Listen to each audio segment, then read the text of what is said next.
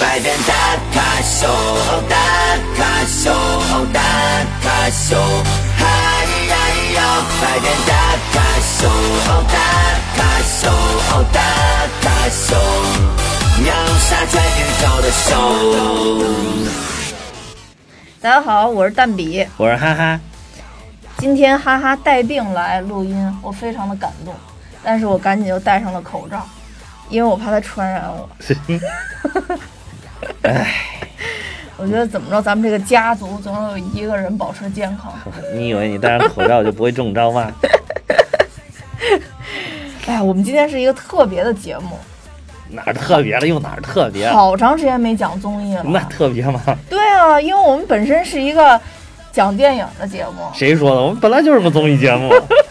讲综艺不咱们是个是应该的综艺节目，但啊？不是讲综艺的节目。哎呀，我们是个讲什么都可以的综艺节目。上次讲的还是乐队的夏天嗯，综艺，咱们是不是就讲过乐队的夏天啊？不记得了，好像是，好像是，嗯，而且乐队夏天也不是综艺节目，是一档音乐节目。音乐综艺节目啊你。作为音乐人引进，咱们特别引进的就节目。是是是，那我们今天讲的节目比较特殊啊，我们嗯从这个从芒果台，嗯，还有浙江，浙嗯哎浙江叫什么台啊？他们不知道，啊，总之就是从浙江卫视嗯，各选了一档节目，嗯而且我后来发现好像还是一对打节目，因为都是每周五晚上的节目。嗯，哎，对吧？百变大咖是不是每周五晚上？百变大咖秀，大咖秀，是不是啊？我怎么是是是，好像是，嗯，是的，是的，百变大咖秀跟王牌对王牌都是每周五晚上的节目，啊。同期开始，同期结束。啊啊啊，就你那天跟我说完了以后，我我回去看，正好看了一下那个嗯《王牌对王牌》，哎，也收官了，现在都是看那个什么，都是看线上的，还是有很多人会看电视的。而且嗯。就算他是看线上，他也是追着更新看，就比如到周五了，线上是同步更新但的。是也是同步更新嗯，确实是，嗯。对对对，但是肯定是两个都看了，哦，也不是也不是，我我今年不是两个都看，也就是主要是看的《百变大咖秀》，我今年，嗯，王牌对王牌也零零散散的看了一些，嗯。我百变大咖秀看了第一期，好像。嗯。后边的就没怎么看了。但是我以前看这类型的综艺，就室内综艺这种，嗯。不是很多。然后《百变大咖秀》是你之前强烈推荐过好多次嘛，嗯。然后《王牌对王牌》是我应该是春节的时候吧，好像比较无聊，翻了之前的嗯几期，哎，觉得还挺逗的，而且因为有沈腾嘛，嗯嗯，有沈腾跟贾玲嘛，嗯嗯然后所以就对，就就就一直在看这个对对对百变大咖秀，但是我感觉新一季的这百变大咖秀好像没有前，起码没有第五季好玩儿，我觉得。你说什么呀？就这王牌对王牌吧？啊，对对对，王牌对王牌，什么啊？百变大咖秀就是一开始我还以为就是有可能会不一定就是有原来那么好，但是后来看着看着看着去，觉得、啊那个味道好像还是对的，还是还是很正原来的味道。对，还是很正的味道。嗯哎，之前的那个百变大咖秀，就是因为好像不知道因为什么原因吧，总之就就被叫停了。嗯后来就没播。对对对对，本来就以为七年了，隔了七年了，啊对以为就就就此消失了，嗯，因为当时玩的太放飞了，真的是。真的，当时我看完这个，我就说这个是国内综艺的最高水平，没有之一，就是太牛逼了，我靠，就是太牛逼了，就是哎，我我记得咱们原来讲的有的节目其实提到过，就是非常用心的嗯，在搞笑，在胡闹，非常用心的胡闹，就是就是他不是那种为了瞎胡闹的胡闹，就是用心的胡闹，是完全不一样的。里边的那些倒模呀、什么化妆啊，真的都是惟妙惟肖，嗯而且就是这些艺人也都在非常认真的来模仿，非常认真的在表演，这一点我是，而且时不常会有。就是通过这么一个环境来抒发自己情怀的这种节目，我觉得这个非常非常好。哎，之前的那个百变大咖秀那会儿还不论季吧？就论季啊，当时已经，当时是五季吧，嗯，五季，这是第六季回归，哦，当时这这五季还是四季啊？是当时是第五季还是第？哦，那会儿就论季了。对，那会儿就论季，嗯，非常厉害。哎，我觉得我跟百百变大咖秀唯一的连接就是当年百变大咖秀好像非常火的时候，那会儿是不是有有什么葫芦娃跟那什么蛇精什么啊，的？对对对，那主嗯主要就是王祖蓝，哦，王祖蓝，王祖蓝模仿葫芦娃太牛逼了，我靠！然后其实那个谁的这个谢娜的呃，蛇精模仿也特别好，哦蛇，哦，嗯，对对，谢娜也很厉害，真的。哎，但是现在这个呃百变大咖秀应该不是谢娜主持了吧？谢娜因为是怀孕了嘛，哦，就正常应该正常其实对这个第一期那个第一期还是第二期的时候，那个何炅就解释了，就因为当时说没有谢娜主持，好多人不满意嘛，好多人就因为这个就说没有原来的味道嘛，说哦，还是现其实其实是人家现在不是不想主持，确实是就身孕在身的，嗯嗯。对，当时嗯。因为我我当时就没看过这个节目，嗯。后来我们公司搞年会，嗯。反正是在北京的哦，某对对对对，你看那个网。易当时不是请了你，当时还给我发了那对个，就说你说你看，这不就你喜欢的节目？对然后我当时就看着就特别想去，你知道，特别想现场见识一下。哎，那一年真的是特别嗯火。那一年我们是嗯百变大咖秀加维密，啊，呃，就是对对对对对维密秀，当时还爆了，是是是我狂刷屏呗，互联网那个时候网站上，对对对，呃，当时觉得还挺有意思的，就什么公司里边有蛇精，什么葫芦娃，还有对对对，就是真的请的百变大咖秀那个化妆妆团队是吧？过来的啊，对，什么刘吉番号？哎，当当时感觉还嗯还还挺厉害的，那好像是唯一的联动了。然后啊当年就没有机会看的时候就已经被禁了。啊，是这，哎，其实其实真的是个特别好的节目，这是唯一一个能让我笑得快掉地上的节就是节目综艺。就其他再搞笑，《王牌再王牌》也很搞笑，我也能笑得前仰后合，但是掉不到地上。不，但是今年还没有出现能让我笑到地上的那种节目，但是掉不到地。对，掉不到地上。那个当年那个有几有几个，就是刚刚，尤其是那个百变讲坛第一期出来的时候，哇塞！当时我真的是，当时因为我住在我自己的小小宿舍里面嗯啊，对，当时还是单身，然后坐在坐在自己小小宿舍里边有一个小小的破破的椅子，那个椅子当然也不是很很结实，所以我就前仰后合，前仰后合，前仰后合，然后笑着笑着不知不觉好像就侧到了一边，然后就哗一个趔趄就掉下去了，险些就摔到地上了。嗯，我我百变大咖秀好像还真的是后来从视频网站，还不是短视频网站，嗯应该是反正某视频网站，当时有一个那个瞿颖模仿那个那个那个、嗯模仿那个摇滚的那个呃，谁？崔健，崔健啊，是是是，当时我觉得非常经典的就是反串，各类反串。然后这个瞿颖其实也是真的超有才，你原来就觉得她好像一个超模，一开始给她定义就是模特，然后唱的歌吧，觉得也没有多好听，就是尤其是我上口的歌曲啊，这个嗯一般就是比较厉害的明星都有几首主打歌嘛。但是除了那个之后，你听一下唱功也一般，然后然后就觉得也没怎样。但是后来在这个节目里边，哇，真的是发光发热。后来发现他好有才，真的是发光发热啊！对，而且其实发现他唱功其实还不错的，嗯，他还模仿过宋祖英在里边，啊还有民族唱法，我都觉得唱的还可以。哎，百变大咖秀里边有没有就是说不是自己唱的，是用的别人的原因啊？好像没有，就是放假唱也都是自己录好的，就没有、哦没有放人家，就是要模仿。其实其实这怎么回事啊？反正因为这个我是随这个节目相伴相生了，这个 这这就是这个一直看着他慢慢的成长，然后 从第一季的第一期期期就开始看，然后这个最早的时候这是一个非常严肃的节目，啊，一点都不搞笑，就是大家上去就是化妆，因为那个你想请的这些都是很厉害的这种化妆团队嘛，画的都超像，所以这些那个小明星们要模仿大明星，也都是非常致敬的那种风格，哦，就特别认真，就是想上演一台特别认真、特别好的那种秀的那种感觉，唱的都特别认。你去你可以把第一季的第一二三期吧，大概是找出来看看，就里边有搞笑的成分，就是个轻松娱乐的这么一个节目，但绝对不是后续后面的这种这种但绝对不不至于令你掉下来。对对对，觉觉得当时就是一个很普通的一个综艺节目，然后就不知道从什么时候就跑偏了，然后男的就越来越模仿女的，女的越来越模仿男的，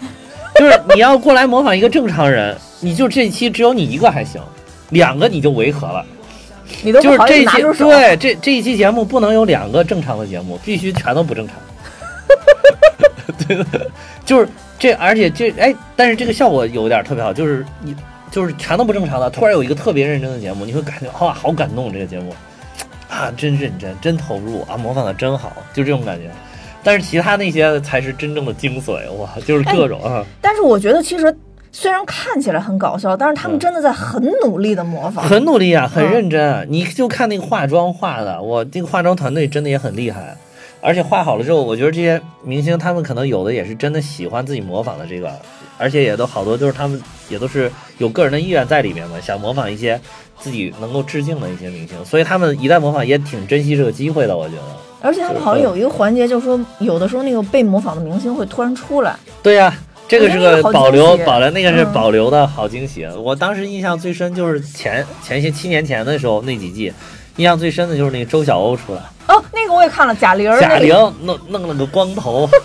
然后模仿周晓唱的还巨投入，啊，然后然后那个周晓鸥最后后来默默走过来，然后非常那个慈祥的看着他，然后他也在特别投入的看，然后 突然一回头。就看了一下都没没当回事儿，然后又回头，我是吓得不行了，然后笑死了，然后呃那那这这种很惊喜的环节就真挺好的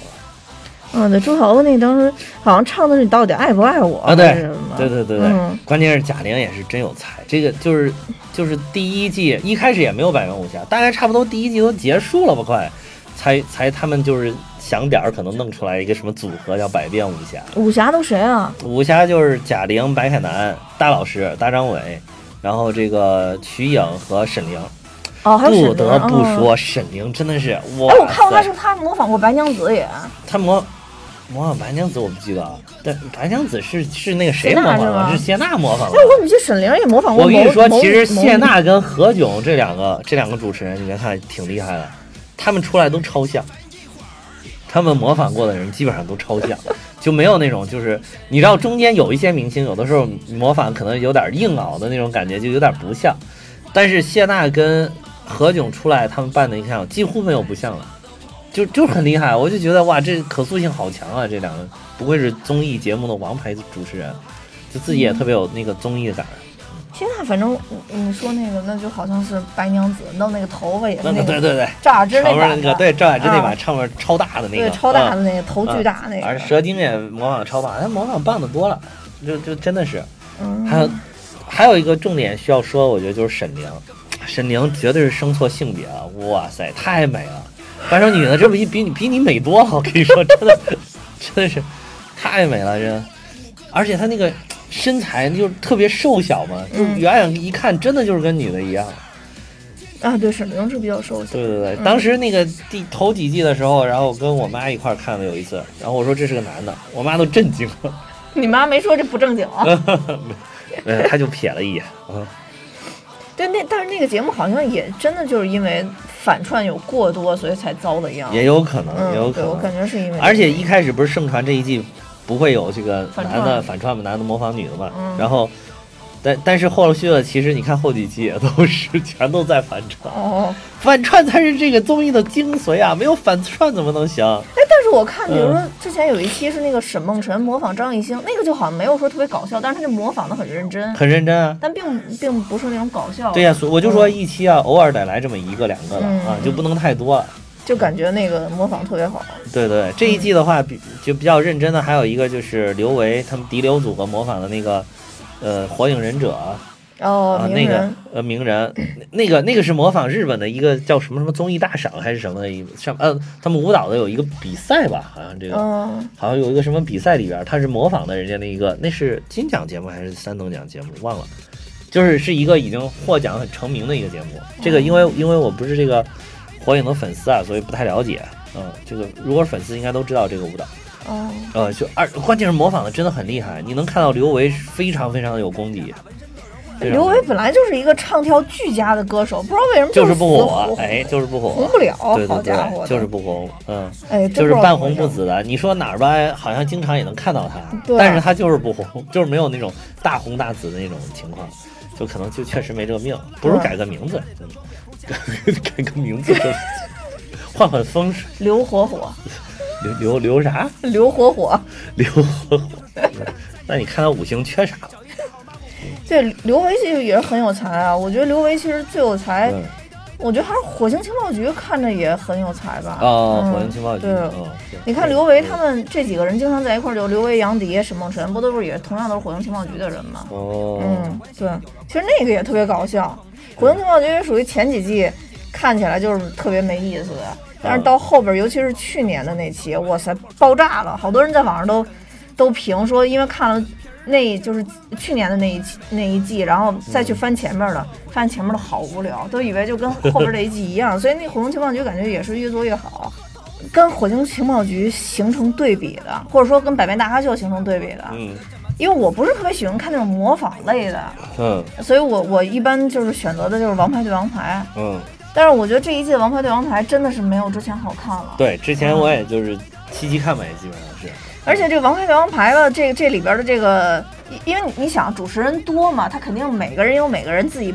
不同的担当嘛。但是你就会发现，像沈腾跟贾玲儿的那个搞笑水平有点太突出了，嗯嗯是有。点比别人好的有点太多了。那没办法，，就是没有人能够搭得了他们俩，其实是。对，真的搭不了然后呢，就不管是现在的这个关晓彤跟那个花花，还是之前的欧阳娜娜和王源儿，其实王源儿已经给我很大的惊喜了。就是我一直以为这个掏粪男孩他们这几个人呢，就是当时那会儿啊，因为那会儿确实还有数年前，当时那个易烊千玺还没有去演电影，嗯嗯，那会儿就是那会儿的时候，你就觉得我特别瞧不上他们几个。哦，啊！但是当时参加了这个节目，王源让我对他的改观非常大，就是我突然发现他是个很有综艺感的人。哦，嗯啊，那我而且反应挺快的而且反应挺快的。啊，他是哪几集啊？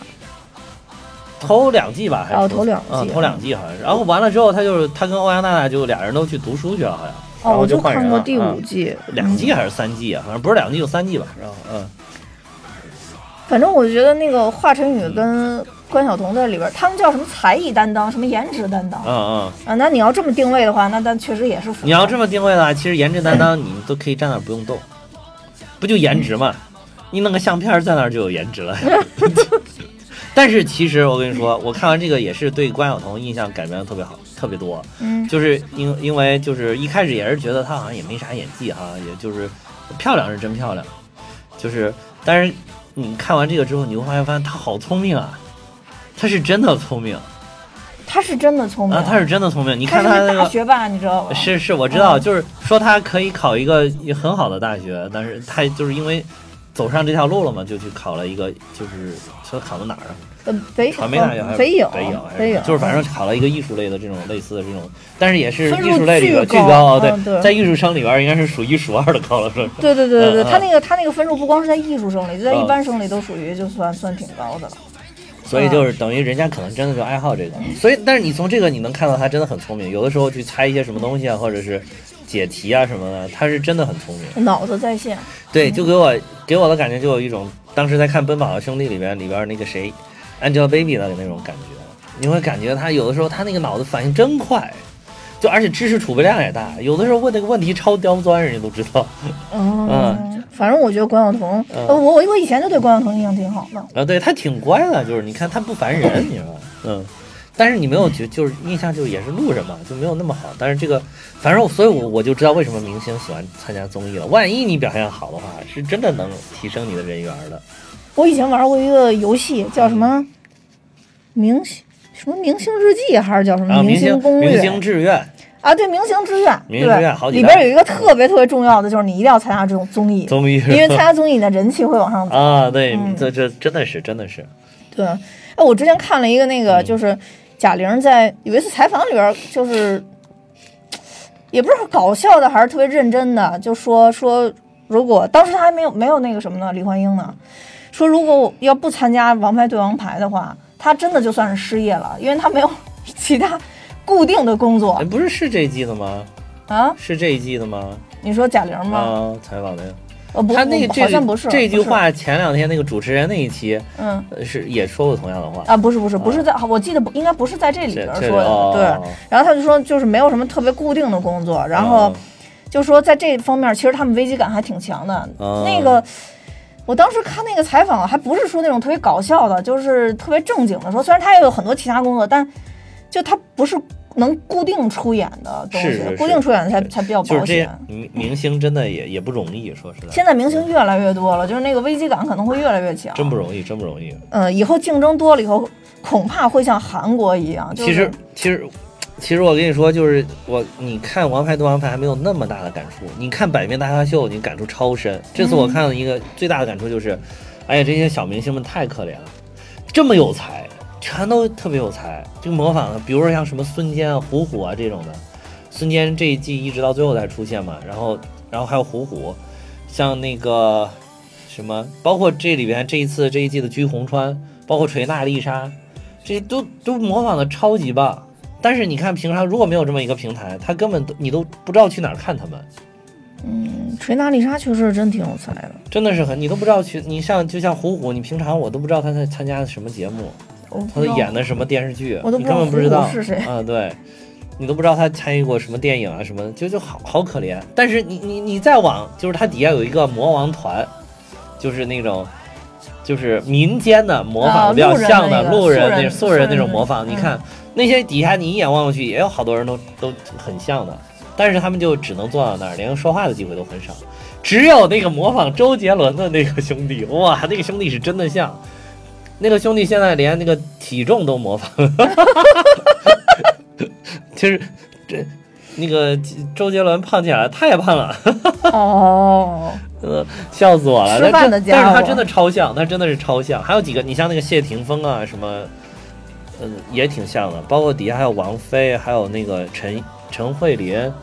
啊，好几个人，好几个，啊，有一个梅艳芳好像，还有梅艳芳。嗯然后一个是你看看，我现一看也有点心酸，就是毕竟过去七年了嘛，明星还是保养的要更好一些，底下的这些魔王普遍都会显得更苍老一点啊，这些魔王没换吗？没换啊，就还是那些人。你去看七年前，就还是那些人哇塞，啊，没换。这个这个杰伦还是这杰伦，我跟你说，真的，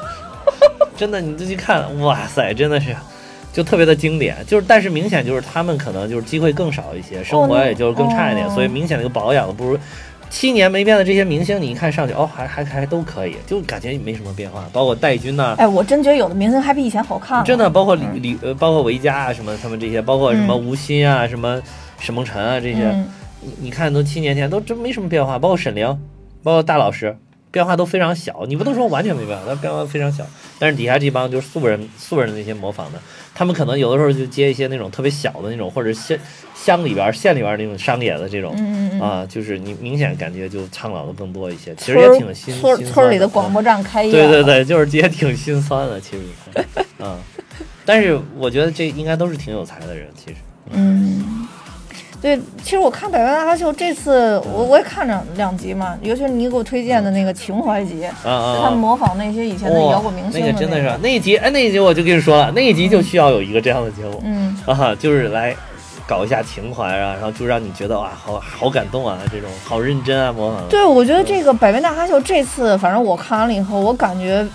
怎么说呢？比《王牌对王牌》好的一点就是你搞笑就认真搞笑，《王牌对王牌》现在就特别爱搞情怀牌，就是动不动到结尾的时候就得让你哭一鼻子。啊，好像是有点有点这个，然后像我这样无情的人又哭不出来，你知道吗？我看完了以后特别尬，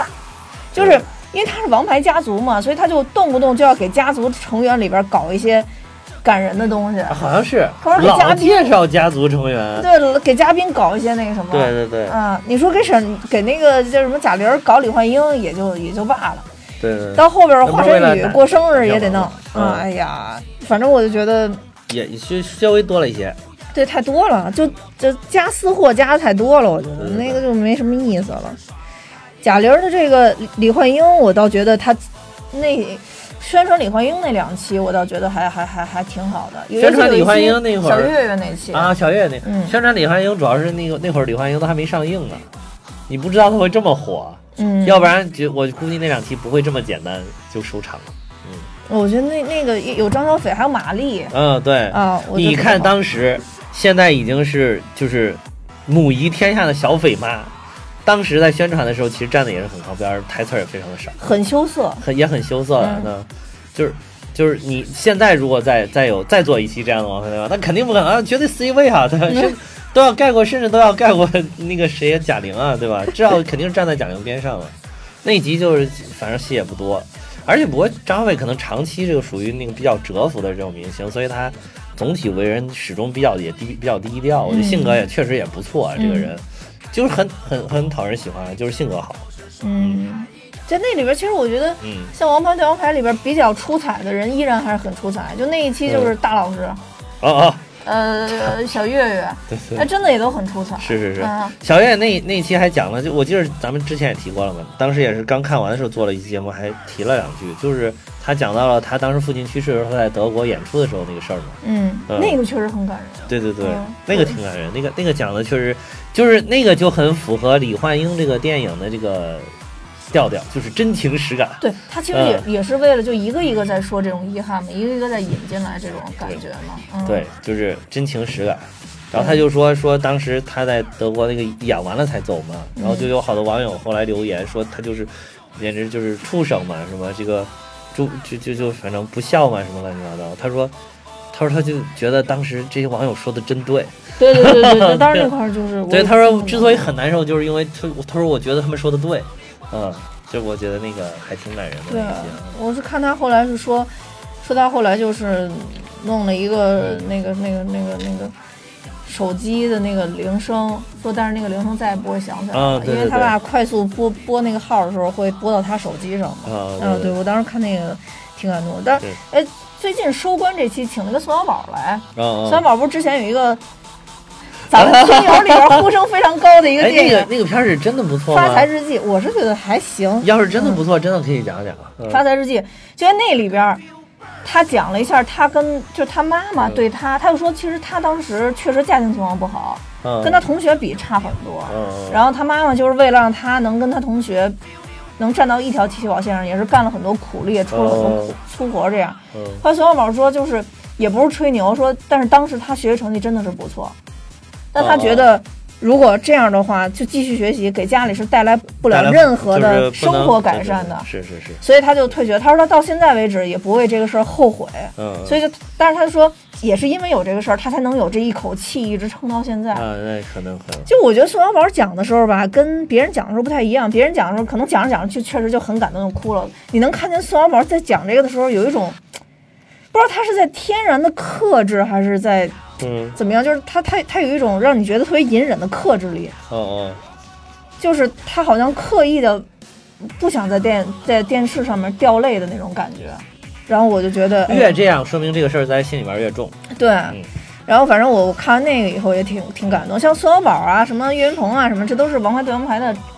这个常客，常客，今儿不知道请谁了，都过来一下。对，而且你嗯发现没发现，还有谁？还有杨迪王牌对王牌》要么就请现在最红的咖，啊要么就请很多大咖过来，啊，嗯，就是而且他一次请好多，就是他这几段节目里边能可能能是红请好多是。是是是。我其实还是挺喜欢看王牌的那个，就是怀旧节目组的那种啊啊啊！节目的，今今年不是蒋欣他们那个不是来了一回七仙女儿啊？对对对，嗯蒋欣那个，嗯，还有那个上错花轿嫁对郎，嫁对郎，对啊那个对叫黄奕他们那个。对对对，黄奕也是正好当时不是参加了那个那个综艺吗？那个叫什么《演员请就位》啊嗯嗯，那个我没嗯，那个看那个我看了一点儿，嗯，看了一大部分，看了大部分。那个我没看。嗯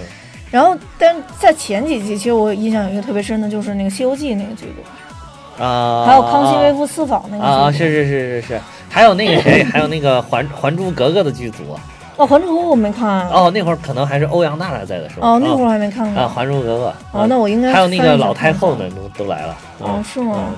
然后我觉得他这个环节挺好，但是就是，总之就这一季的《王牌对王牌》吧，因为你知道《王牌对王牌》的游戏本身设置是非常低幼的游戏，呃，对，就是呃，就是非常不是他这一季不是经常调侃了，说的非常老套的游戏。对，就特别特别老套的游戏。然后呢，嗯，这种老套的游戏就特别看综艺人的表现。是是是，如果你表现不好的话，这个游戏就做起来很没就就有点无聊啊。对，而且其实很多演员他这个在做综艺的时候情商是比较高的，你你啊你很容易就比如把题答案就猜出来或者怎么样，就很有很多演的成分在里边的。哦你看沈腾就明显不配合自己的队员，沈腾就是不是默契。沈腾就是每次都是他的套路，就是每次故意要把题目的难度加高。本来歘歘两笔就能把这个答案画出来，不，一定要画特别复杂，特别不着边际。但是我现在特别觉得特别牛的是，就是他们猜的这些人已经摸出了他的套路，就连这么不着边际都摸出了套路。我觉得就是经常那个就是王牌家族猜猜沈腾猜出来之后，那个请这本期嘉宾都目瞪口呆，说说说这都能猜出来。哎，尤其是就是贾玲儿，贾玲太能猜了，沈腾演什么那没有没有杨迪能猜，啊，对对，杨迪因为拿着题了，对，说他偷题，说是是那这一期这一季还有哪一期？说说杨迪你你这辈子就研究个这，就是你这一辈子就研究一个答这个题，太无聊了。对，我就觉得，呃，就是其实有些嘉宾来的时候，我也会固定觉得很逗，比如嗯蔡少芬，啊，蔡少芬真的是有喜感，我跟，你说，蔡少芬来太逗了不愧，是能演星爷的喜剧，真的是。原来以为只是美，后来发现哇，真的不是，太搞笑了。就蔡少芬、杨迪。呃，大老师、嗯月月这些来了都是固定会很搞笑的，对对对对还有一些就是比较惊喜的，比如说这一季有一期叫那个杨澜来，我真没想到杨澜会参加这个节目。哦，杨澜，他是主持人嘛？对对对啊对但我没想到他会他会杨澜、马东参加啊，什么那个谁谁，像倪萍啊。啊、张绍刚马东都是经常在综艺里边出没的人。但对，杨澜澜真的是不知道为什么出来了。对，嗯，而在里边表现了，就是你看杨澜那个保养的程度，哇，那个那个面容，那个英语，那个智商那个智商，然后嗯尤其读那个执竹、啊，对对对对对，池竹、呃池竹是吧？就是他他跟那个关晓彤两个人，最后就是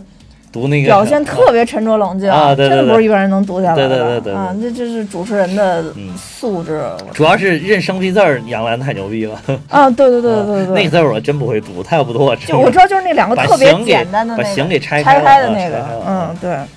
哇，太太厉害了，太厉害了。所以就是像他们这种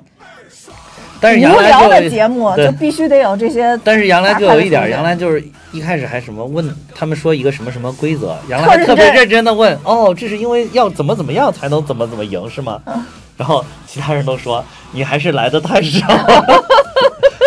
说这都不重要，我说一会儿你看沈腾怎么表现你就知道了，这都不重要，规则都不重要，想听你就听一听，不想听就算了。然后还有就是他们有一个就是那个嗯隔好几个隔间儿，然后猜那个文字的那个，哇塞，每次沈腾表演都满场飞。然后有一 期就是他演那个那些年我们追过的女孩然后让 Angelababy 在前面跑，啊他在后面沈腾跟后面追，刚追出去就摔大跟头，啊然后他妈，然后贾玲还说：“这也是这里边的吗？腾哥是你设计的 吗？”然后沈腾说：“太丢人了，不是啊，摔死我了，说我这鞋太滑了。”就经常有这种环节，你知道吗？然后你就发现这个那一期王子文还被 diss 了嘛？啊，对对，啊，说他不让那个贾贾玲跑，说他没有少女感，说 Angelababy 更像少女嘛，那些追过的女孩嘛。对对对对。哎，其实我觉得，哎呀，不用上纲上线啊，我觉得就是下意识这么一想，确实好像也是。你说谁更更有少女感？那明显确实好像 Baby 更有少女感对。啊，嗯，就像王子文也是认真了，想赶紧猜出来。对对对，认真了，真的就是跟那个杨澜犯了犯了同样的毛病。然后那个，但是那个沈腾解围解的特别好，呃，沈腾帮他解解围解的特别好，就是沈腾沈腾后来就是督着那个就是贾玲说说你也跑一趟，你也跑到你必须要跑一趟。然后后来后来那个等这个环节都完了，他就这这这一反而拆拆完了之后，然后沈腾还在那说说说哎说我跟你说贾玲，今天子文不让你跑是是本季对你最大的羞辱。其实那句话说了反而好，就是反而缓解尴尬。就是我就说他那个特别会圆场嘛，就是人家救场救的就是好。嗯其实啊贾玲在这里边也也有很我相信。王子文也没有恶意，结果铺天盖地的要，现在你不要动不动就那个什么哈，哎上纲上线，所谓政治正确，就美国那些什么好的没学几样，不好的全他妈学来了，就是因为这东西容易，对吧？你学这东西容易，嗯。对，就是点评别人、批判别人，批判别人在这很容易网络，上对吧你你就是发自内心的、很真诚的赞美一下别人的优点，其实是很困难的。你们都搞点容易的，你你有什么本事？就让我看来就是这样，就有你有什么本事？有本事你就好好夸夸赞一下，发自肺腑的夸赞一下别人的优点。哎呀，沈腾老师真的要发自肺腑的夸赞一下，沈沈腾老师真的真的搞笑满真分，的真的是。啊，对如，果他，但是也有一个问题，就是说他跟贾玲一直在王牌对王牌的话，确实是像就像你一开始说的，别的演员可能 hold 不太住，对，配不就是上，比较就是因为你看他这个套路嘛，就是他一般都有那个就就这种制片制片方嘛，这种导演组什么，他们都有一个预先的人设嘛，嗯就明显感觉就这俩就是搞笑担当，嗯就是没有他俩这个节目就可以不办了嗯嗯啊。但是呢，要还要有吸引这个年轻的流量啊，啊，花花呀对花花，花花明显流量担当，我跟你说，关晓彤啊，嗯你这种就是你接一个西男一个，西女，对对对，嗯这个接接地气的你就是跟接接接近这个年轻人嘛，现在嗯很年轻的群体，这必须也得有啊，要不然可能这个这个节目的收视年龄至少是在咱们这个水平上下。就是从咱们这个年龄层呢，基本上是就是底线了，然后剩下就是上不封顶，对，大概就是这样。这显然这个不是电视台想要要的结果啊，对吧？然后这个，所以所以说就必须得有节目再做两年没观众了，对对，就是做两年都到了这个你节目播出的时间，大家已经睡着的年纪，是吧？这这不行啊，这肯定不行。然对，所以节目得年轻化。对，所以就必须得弄这个。但是往往这种明星一开始都有偶像包袱，首先，另外一个就是他们真的不是这个电场，确实不是这个电场。你看花花嗯花花唱歌唱的确实不错，对吧？啊各种各种乐器都会。嗯乐器对，确实是有才。您看，就是在音乐方面确实有天才，但是。而且就是之前有一期，我不知道你看过，之前有一季就是讲花花说，在这个节目他释放了很多，就是他本来一开始有点抑郁，甚至都想自杀啊，什么都有这种倾倾向。这个好多艺人不都有这个嘛？就是，然后这个，但是来了这这个节目，就感觉自己整个人都换了一种心态，就是整个一下变得就开朗了好多。然后，而且你看花花现在在那个节目上哈哈哈笑的也是无所顾忌，经常对啊，啊，对，就是刚来的时候可能还有点青涩，嗯，嗯所以就是，所以我觉得这个节目可能对这些人，对他们本身也有很大的意义。哎，而且这一季请汪峰来那一期，我还觉得挺好看的。啊，汪峰也特别特别认真，看，就是他就是汪峰一沾音乐的东西就特别认真。哦，然后他就他们俩里边一直放什么交响乐啊、什么钢琴曲啊什么的，然后就猜汪峰真的是曲库大全，全能猜出来，全部都能猜出来。哇塞哦，我太太牛了。然后唯一能跟他比拼一下的，可能也就是花花。啊，那这啊就是就是真的专业，对就是真，的然后到后边现场他们玩各种乐乐器做改编，哦就是他跟花花来做，哦就别的人真的不行那。可能就是确实是他们，要不然他们为什么能成名，也是因为确实在这方面，一个是专业，另外一个努力，嗯。对，而且真的是爱这个东西，我感觉。爱这个东西，嗯，所以对还是很厉害。你能看到这些明星的不同的那一面，对，嗯，就比如花花，这其实你要让我看，我还是不是，我一直到现在我都不是很喜欢花花，就是因为我觉得他老飙高音儿特别烦，哦，不喜欢老唱高音，你知道吗？就是，但是吧，嗯真的超吸粉儿，你看，真的超吸流量，哇！你看那底下那个。他要干点什么，那个那个底下那个观众，现场观众那个尖叫声，可比比沈腾跟贾玲那个都都大。嗯，因为他嗯现在是算是也算顶顶流了嘛，流啊肯定是顶顶流嗯嗯所以就是从从节目组的角度，这个是必须得有的。嗯。你像百变大咖秀也是嘛，有一些固定的这些常驻的一些嘉宾，比如百变武侠什么这类，还有几一些小明星来回兜来兜去的这种，他们都有一定设定，是。对，所以我觉得《王牌对王牌》，因为《王牌对王牌》是同时段的收视冠军嘛，啊一直是下不来，所以我觉得《王牌对王牌》很很大的一个原因也是因为流量原因。也是因为沈腾、对，贾玲这都属于流，也就是现在也算是综艺的流，我觉得是顶流了，已经是顶流了。再加上关晓彤跟花花花，对，嗯又吸引了年轻人。对嗯，而且就是你看他们选的还都是这种风格。你在早早前那几季有欧阳娜娜跟王源，你看是不啊，是？也是这样，是不是就是跟这两个人相对应的两个人，对吧？对是吧？就是这种这种风格。对而且当时就是欧阳娜，我觉得挺有意思的，也挺能玩得开的，啊？就还？还还办过那种就超土的那种项目，但是他又不土，你就那种感觉就好像很很搞笑的样子。哦嗯，就反正嗯我觉得《王牌对王牌》，一个就是而且欧阳娜娜也也也聪明，你一看也是啊那肯定的有文化，欧阳娜就更别说了，有文化嗯。嗯，而且《王牌对王牌》就是属于主持人本身就很顶流，然后再加上。请的嘉宾基本上也都很顶流。像这一季除了汪峰，还有章子怡也来了。哎，你说这主持人，你别说，这个沈涛，沈涛最早的时候，我看他，我认识他，你知道在哪儿？就是最早是百那个《奔跑吧兄弟》，《嗯，奔跑兄弟》正片完了之后，有一个跑男来了，哦，就是一个是他，一个是另外一个女的，那个女的叫什么？叫什么？然后就是也是特别不起眼的主持人，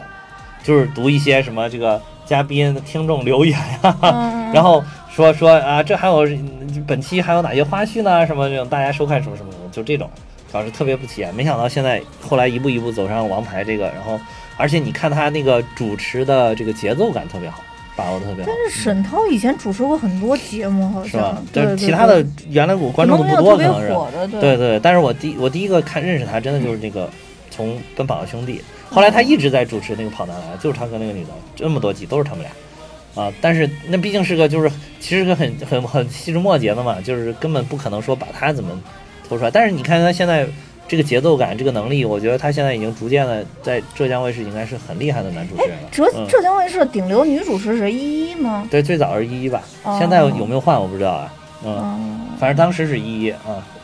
呃，我然后我就想，芒果台好像这么多年真的就是快乐家族这些人，好像就没有快乐家族还有天天兄弟啊，天天兄弟，嗯但是天天兄弟主持节其他节目就几乎没有，除了汪涵，其他人就没有主持节目了，对。啊没有。但是那个那个嗯那个叫什么？呃，快乐家族就是基本上节目都是他们来主持的，对对对你看像他们的跨年晚会啊什么的都是他们来主持的，对对。但是《快乐大本营》我就几乎没怎么看过，快乐的，我现我也不没怎么看过，就是我很小的很小的时候，就是当年嗯。李湘、那我的妈呀，太有何炅、李湘、李维嘉当时主持的时候，嗯。那我是七级看，哦，那会儿我也没那简直是七级必看。那九十年代末吧，那会儿，那会儿真的是我们全家都看，都巨爱看。就是尤其是那个嗯当时不是有什么快乐传递，就是现在王牌对王牌玩的这个，哦，就是戴着个耳机听不到，然后这边说一个什么，然后他一个一个表演给他传过去，那个就是王牌对王牌玩这个。当时哇，我们全家都笑得前仰后合，超搞笑。然后从那个时代过去之后，我基本上就没怎么看过，就是看的越来越少，后来就基本上不怎么看。后来我就看《天天向上》，为什么呢？因为我不太喜欢追星，所以说就是快乐大本营请的全都是当季最畅销的那种明星，哦甭甭管你是大明星小明星，就是当地最流行。嗯啊，这实在受不了，真不喜欢看那个。然后后来我发现《天天向上》特别牛逼，《天天向上》就是可能也有好多汪涵自己的个人爱好加在里面嘛。然后他是请的是那种，经常会时不常请一些中华传统文化的东西，比如像什么瑞福祥啊，这个这个什么，还有老凤祥啊，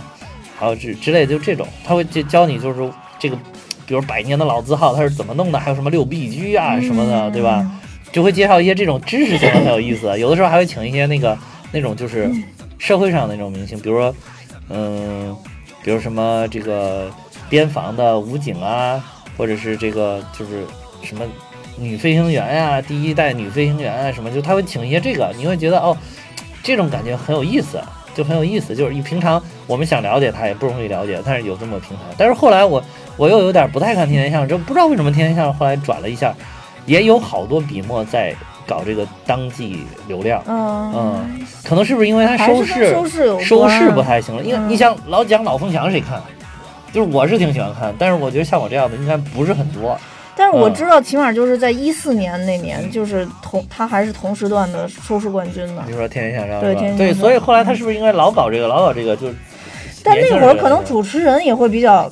那什么，因为那会儿还是哦欧弟，哦还有欧弟跟汪涵配合的还是欧弟、小五、田园，对对田园儿他还是他们那最老的一批最老一批，的他们那。那个搭配的其实挺牛的，对嗯，尤其是欧弟，我觉得，我说句实在话，欧弟接汪汪涵的梗比大老师嗯接的的好，对，就是不是说大老师本身不好，是因为大老师的节奏跟汪涵不在一个频道上。。对，没错。然后欧弟最厉害的就是欧弟能根据你的频你的节奏来调整我的节奏，就是嗯，大老师的那个风头容易盖过汪涵，就是就是大老师不管你是什么什么节奏，我始终是这个这个节奏奏啊，对。对。但是汪欧弟不是，欧弟就特别，他知道谁是大哥，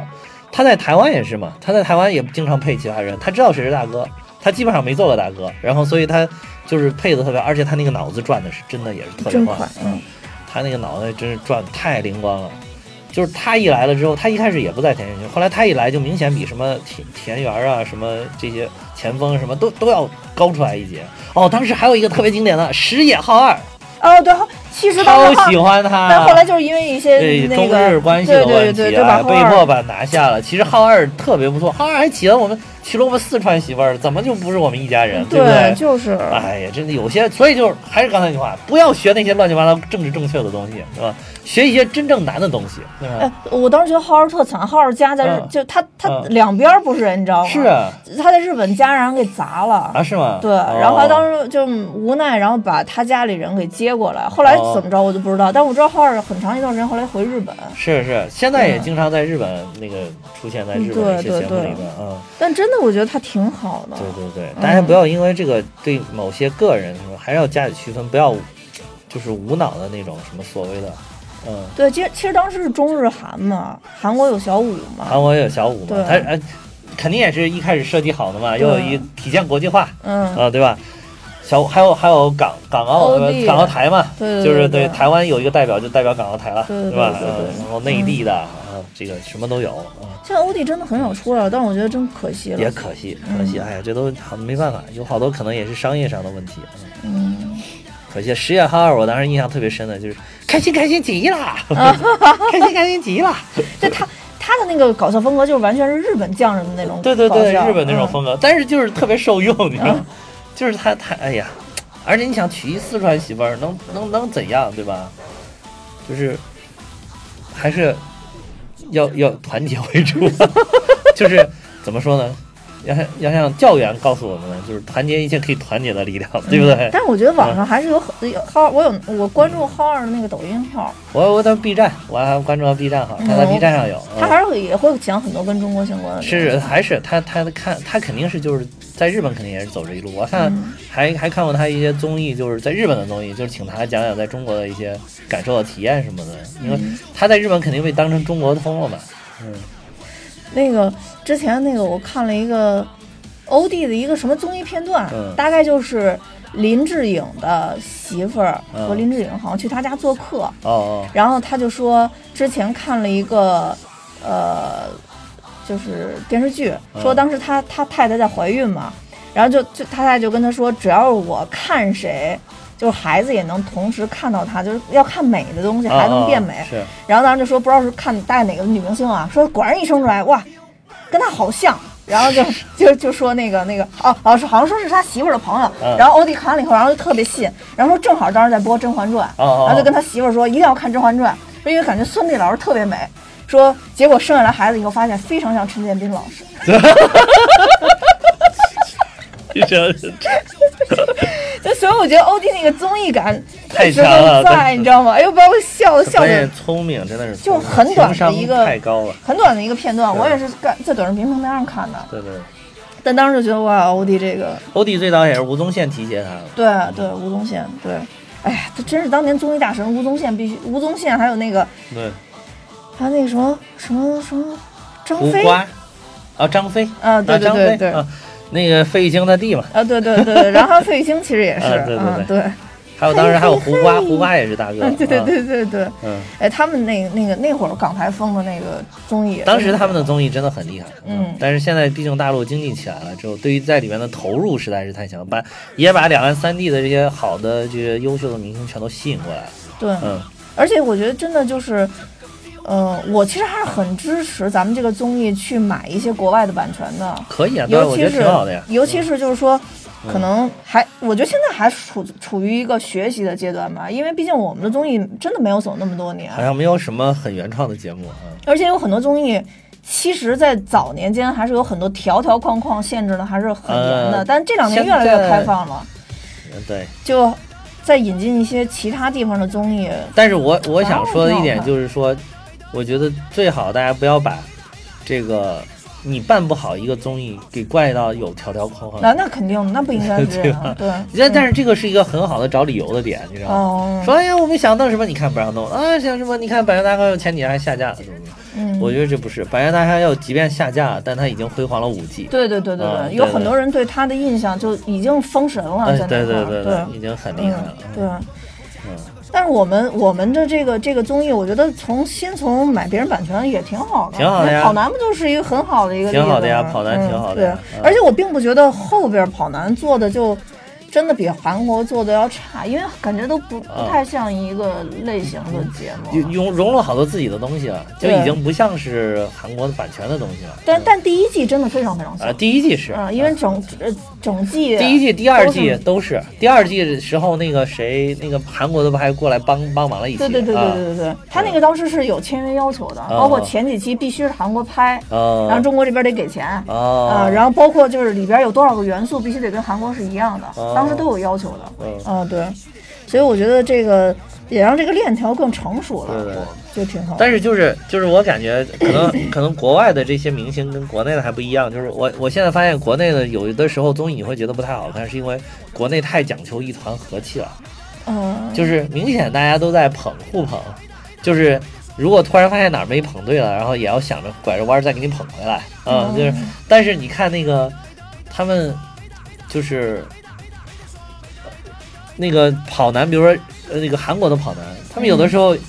就是互相挖苦、互相讽刺这种，对，但其实这是这种，其实你你你说白了也是一种捧，就是他只是换了个角度，就是你看你怎么想，怎么去考虑这个事情了，对吧？咱们这儿太怕网上风评，就但是就嗯韩国这样的话，也是互相粉丝阵营也会骂起来啊是吧？嗯也会也会骂起啊来，但是他们好像都不太这可能你你有你有粉丝，这是一定会有的这么一种情况。嗯，但是我觉得那个你就感觉哇，那个更更过瘾。为什么你总觉得他们好像更过瘾？就是他们会这样。嗯。你要，我觉得这个其实都是为了节目效果。嗯你要想看特别真实，你可以去看台湾大选，你这就你就 就不用看综艺节目，综艺节目就不用那么当真。啊，啊是对吧是，都是都是玩的嘛。嗯，对对对对对，而且我觉得，就是像韩国啊，像包括港台啊，他们的这毕竟文化娱乐产业发展的比我们要早很多。其实是，虽然现在我们追得非常快，然后投入的也非常大，但是他们毕竟就是早了很多。所以你能看到，比如说像韩国像刘在石这样的主持人，就是他是真的很专业的感觉，对，你会觉得很专业。他对于那个控场还有节奏的把握，他是非常的老道，非常的专业。嗯，就基本上不会出现什么无法可控的那种场面。之前都拿那个个刘在石对标何炅嘛，啊、是，嗯，绝对是一至少是一个级别的，嗯，甚至节奏感更好，更有综艺感。嗯，对对，当然何老师是成长的，他他有一些东西他是必须要控制一下的。嗯嗯，何老师已经是非常厉害，我觉得何老师最厉害的就是，我感觉他既可以组织综艺，又可以主持大型晚会。嗯但是汪涵主持大型晚会的时候，往往有点不是很感觉很有那种大型晚会的感觉，哦因为他始终，我觉得这也是汪涵一种风格的坚持导致的吧，就是他是喜欢那种跟你娓娓道来的那种说话的方式，但是你你要是大型晚会，你必须得提着劲儿。对吧？嗯必须得把那口气提上来，然后尊敬的各位来宾、各位领导，对吧？什么之类的那种，就必须得有这种感感觉。然后，但是汪涵好像始终就，即便是那种场合，也是想跟你再讲点什么，述说述说些什么。嗯嗯，嗯对，确实嗯。而且从韩国来讲的话，他们一般是分两种综艺的嗯主持风格，两种综艺的主持人一般不会选择自己不擅长的风格，它叫室内综艺跟室外综艺。比如说 Running Man 哦就属于室外综艺，嗯就有专门的就是老鼠是室外综艺的人，比如像刘在石，他主持很多综艺都是室室外综艺，但是他原来也有好多也是室内的对，也有室内的，啊啊但是他室外的有是，比如像之前的那个嗯。极挑的原版。啊然后还有就是 Running Man 都属于室外综艺，对，但是室外综，但是他原来有那个什么像 X Man 啊，还有什么啊对 X Man 情书什么也都是室内录的，王牌对王牌就是有点跟 X 有点 Man X Man 的很感觉很很接近，对对对。然后室内综艺就是像呃跑男里边那个王王什么叫王鼻子的那个，啊啊他就是经常主持室内综艺，他就属于那种接梗接的特别好，但是体力不行，啊，所以他 所以他在里边老被嘲笑，对对对对老被嘲笑体力不行。但是你看他参加别的韩国综艺，只要是坐下聊天的，控场控特别好，啊，嗯，所以就是每个人的专长就是所以就是说，他们可能还是发展更多年更专业一些。对对对对对，但反正我觉得就是综艺这方面真的是给给我们带来了特别特别多的欢乐吧。对对对。嗯，以前我对综艺也有一些就是怎么说惯性小小的思维误解对小小的误解这种，嗯就是感觉嗯综艺里边啥也没有，但是你其实你慢慢有有时候看懂了以后，发现这综艺的这些人真的在特别努力的录综艺，比如像沈腾这种啊，。是看起来就是他给你带来很多欢乐，但是你在里边有很多细节，发现沈腾真的是一个好好演员也好，好艺人也好，真的是不一样。嗯，对，有些小的很青涩的，比如像这季《王牌对王牌》那个小宋啊啊啊，，就明显觉得特别青涩，就是跟不上趟，跟不上趟。然后跟不上趟，不知道为什么加的《时代少年团》火吧？应该这估计是推吧，你看每一季都推的吧可能定浙江卫视往《时代少年团》里面投钱了，对对对对对，就选出来一个。就你会感觉这个这个也得有天分，都都不会抢镜头，嗯就不是属于那种心机特别重的那种小艺人，你知道吗？其实你要会会玩梗，都不用怎么特别抢镜头。你说的有意思，自然而然镜头就给对，你那你得。说呀，就对所以他就不不会说嘛不会说嘛嗯，不会嘛？有的人你看杨迪那镜头抢的，一个一个，《百变大咖秀》里面了也经常抢，哇，杨迪实在也是脑子很快的，对，也是很快。嗯 杨迪，我跟你说，因为你要看杨迪的出彩，那就只能看《火星情报局》，哇，太逗了。杨迪在里边就跟沈腾在这里边的角色是一样的，就是完全靠他撑起这个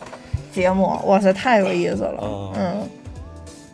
可是我们这一期不是本来要讲王牌对王牌和百变大咖秀的吗？不，，王牌对王牌和百变大咖秀以及中国那些只是个引子是吧？对对对对对，优秀的 你综艺是个骗子。不是，主要是因为这两个综艺不是恰好都 上上上周收官嘛？嗯，对，是对，都收官了。对，嗯，我就觉得又要寂寞一段时间了，因为好像没有什么特别。但是最后几分钟我们可以推荐一下这个王牌大啊，对你推推不是这个推荐一下《百变大咖秀》百变大咖秀里里边。有一些节目。啊对，因为王牌实在没有什么可推荐。如果你非让我推荐的话，就去看上一季的沈腾老师表演表演《王者荣耀》里边的人物，哇，太经典了！其实这一季他还扮的一个人物，我觉得就是那个《三生三世》里边的帝君。我去，我要死了！当时看有这么胖的帝君，我去，尤其他那个头还有那么大背头，把他那个大脸露露出来，我去，我当时看到就要死，受不了，实在是受不了。对，就是反正《王牌对王牌》有特别经典的梗，嗯就是沈腾老师模仿《王者荣耀》里边的角色。对，嗯这个大家可以翻去看一下。剩下的这没有什么，就是说让人觉得特别经典的没有。嗯对你推荐一下百变大咖秀百变大咖秀，我觉得第一第一个想到的就是第一季第一期里边出现的这个回归的百变讲坛，然后大老师搞了一个什么，把他关进巴比龙，是吧？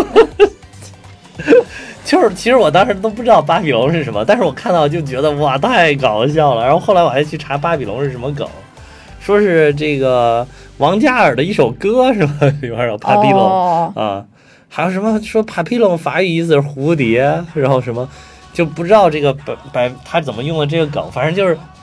人家那个可能是取的是这种引申意吧，然后但是他是唱的巴比龙，他就真真的弄了一个笼子把大家都关进，把你关进巴比龙，